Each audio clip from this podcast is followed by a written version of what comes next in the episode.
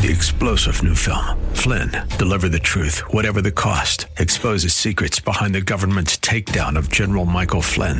Flynn knew what the intel world had been up to. He ordered the first audit of the use of contractors. This set off alarm bells. He told the truth. He was the most dangerous person for Donald Trump to hire. They had to get rid of Flynn. Flynn, deliver the truth, whatever the cost. Available now. Watch it today. Go to salemnow.com. Salemnow.com. Second Corinthians 5 17 to 21, we link it up with Isaiah 53 12. It says, Therefore, if anyone is in Christ, he is a new creation. All things have passed away. Behold, all things have become new. Now all things are of God. All things are of God. All things are of God. Now, if all things are of God, we might just sit and say, Wow, oh, there's nothing I can do. No, whatever I do, all things are of Him. Amen. No, no, no. God has actually engaged us and committed a lot of things into our hands, even though all things are of Him. Hmm? He wants us to be involved in the affairs of this life, in the affairs of nations, in the affairs of things, in the affairs of your community, in the affairs of your family. He wants you as a Christian to be involved. He wants to involve you in getting things done. So, if you say all things of Him, the Lord is saying to you, get involved. Operate with me or cooperate with me. Let's work together. And this is what the Lord is saying here.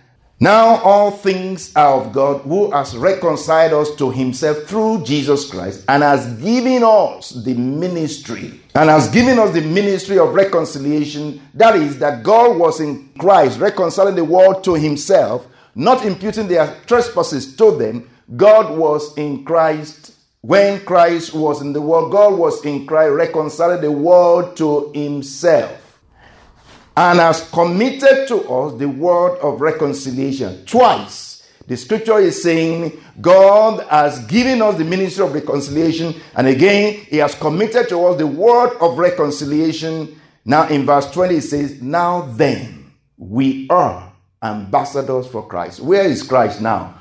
Christ is where? In heaven. Amen. When he was on earth, God was in him, working out reconciliation. God was using him to intercede for the sinners. God was moving on his heart to pray for the sinners for reconciliation when he was on earth. Now Christ is in heaven. We are his ambassadors here on earth. You know what an ambassador is? Amen. An ambassador is a representative of another country, of another you know, kingdom, in another place. Amen. So we are his ambassadors now that he is in heaven.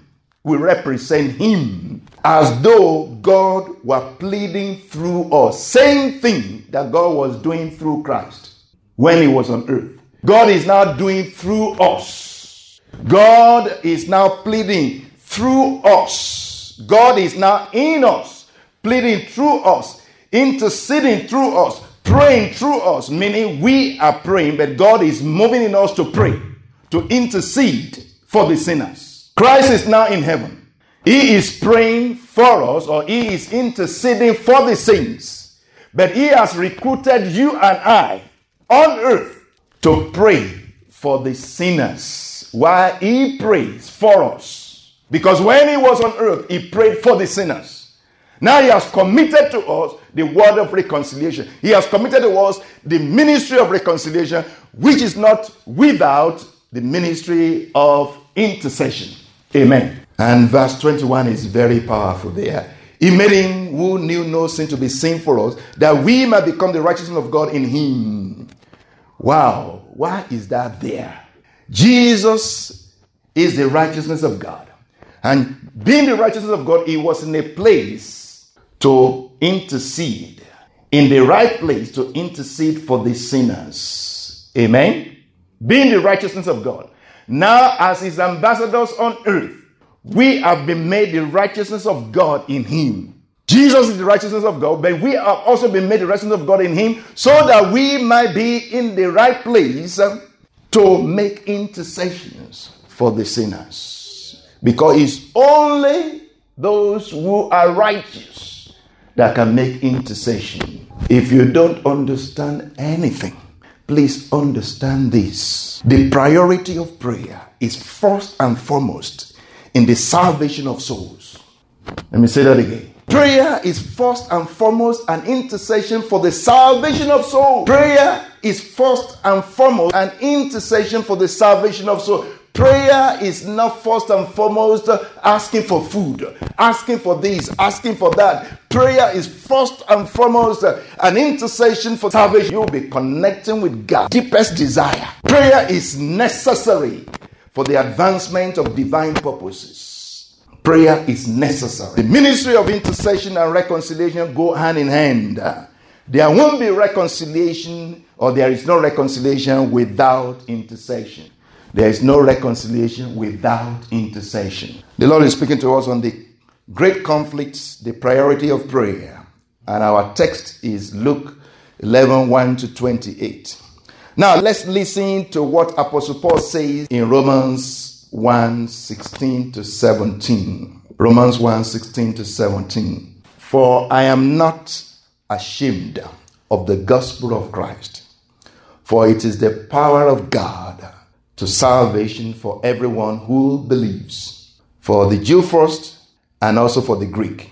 For in it the righteousness of God is revealed from faith to faith, as it is written, the just shall live by faith. The reason the gospel of Christ is powerful to change lives or to give salvation is because it is by the word of the Spirit or by the Spirit of the word. Amen. The reason why the gospel is so powerful that Apostle Paul says, I am not ashamed of the gospel of Christ, for it is the power of God to salvation. The reason why the gospel is powerful to change lives or to give salvation is because it is by the word of the Spirit of God or by the Spirit of the word of God. So the true gospel is not in the letter. The true gospel is in the spirit. Amen. So it's not just a matter of uh, you know just just quoting scriptures or just reading scriptures or you are an academician.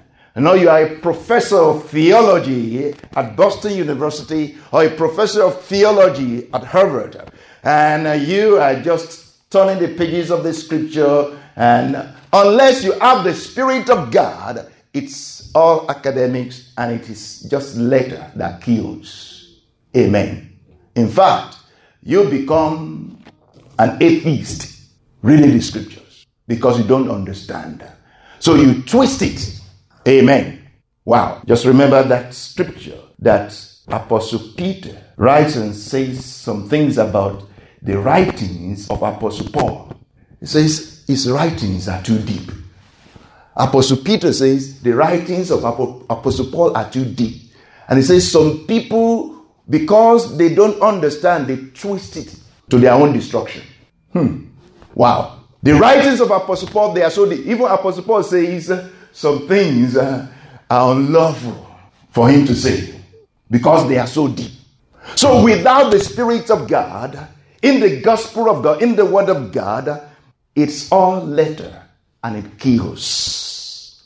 So the reason why the gospel, the reason the gospel is powerful, it is because it is by the Spirit of God or the word of the Spirit of God. Amen. It's not just the word, it's the Spirit in it. It's not just the Spirit, it's the word in it. The word and the Spirit go together. Amen. If you say you are speaking by the Spirit of God, it's got to have the word of God. You remember that scripture? Is it Micah or something that says, if a man walking in the spirit and falsehood do lie and prophesy strong drink and wine unto these people. He said, He shall even be a prophet of these people because these people are ignorant. So a man walking in the spirit, because you can walk in the spirit, but which spirit? Are you walking in the spirit of God or you are just walking in the spirit? So he said, if a man walking in the spirit and prophesies, but also is walking in falsehood. He's not just walking in the spirit, you know, again, the spirit of falsehood, but he's prophesying strong drink and wine unto these people. He said, these people will even take him as their prophet. So it's very important that we understand that the Word of God is by the Spirit of God, and the Spirit of God is by the Word of God, the Spirit of the Word and the Word of the Spirit. That is why the gospel is powerful. But you're not going to have this except in the place of prayer. Mm, except in the place of prayer. So Romans 1:17 says, For in the gospel, the righteousness of God is revealed. In the gospel, the righteousness of God is revealed from faith to faith. As it is written, the just shall live by faith. In the gospel of Christ, the righteousness of God. What is the righteousness of God? Christ is the righteousness of God. Christ is revealed. What is the righteousness of God? You and I are the righteousness of God. In the gospel, you are revealed. Amen. As you minister the word of God, Christ is revealed. Even you are revealed.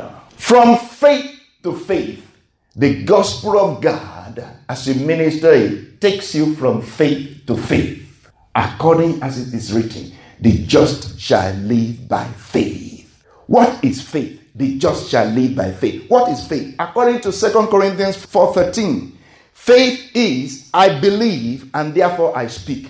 For it is written, they believed and therefore they spoke. I believe and therefore I speak. Amen. Faith is I believe the word of God and I speak the word of God. Faith is a revelation of the word of God and a confession of that revelation. Faith is a revelation of the word of God and a confession of that revelation. A confession of faith is a prayer. A confession of faith is a prayer. All of this means this. The just shall live by faith also means the just shall live by prayer. The just shall live by faith also means the just shall live by prayer. The just shall live by prayer, by connecting with, communicating with, conversing with, communing with, and cooperating, operating together with God. That is faith. Amen. That is prayer. Prayer is connecting with God, communicating with God, conversing with God, communing with God, and cooperating, operating with God. That is prayer and also faith. So the just shall live by faith means the just shall live by prayer. The just shall live by the word of God. Because there is no prayer without the word of God. Amen. The Lord is speaking to us on the great conflict, the priority of prayer. The ministry of intercession and reconciliation go hand in hand. We said that there is no reconciliation without intercession. The priority of prayer is first and foremost in the salvation of souls. A truly prayerful Christian is also a soul winner. A truly prayerful Christian is also a soul winner.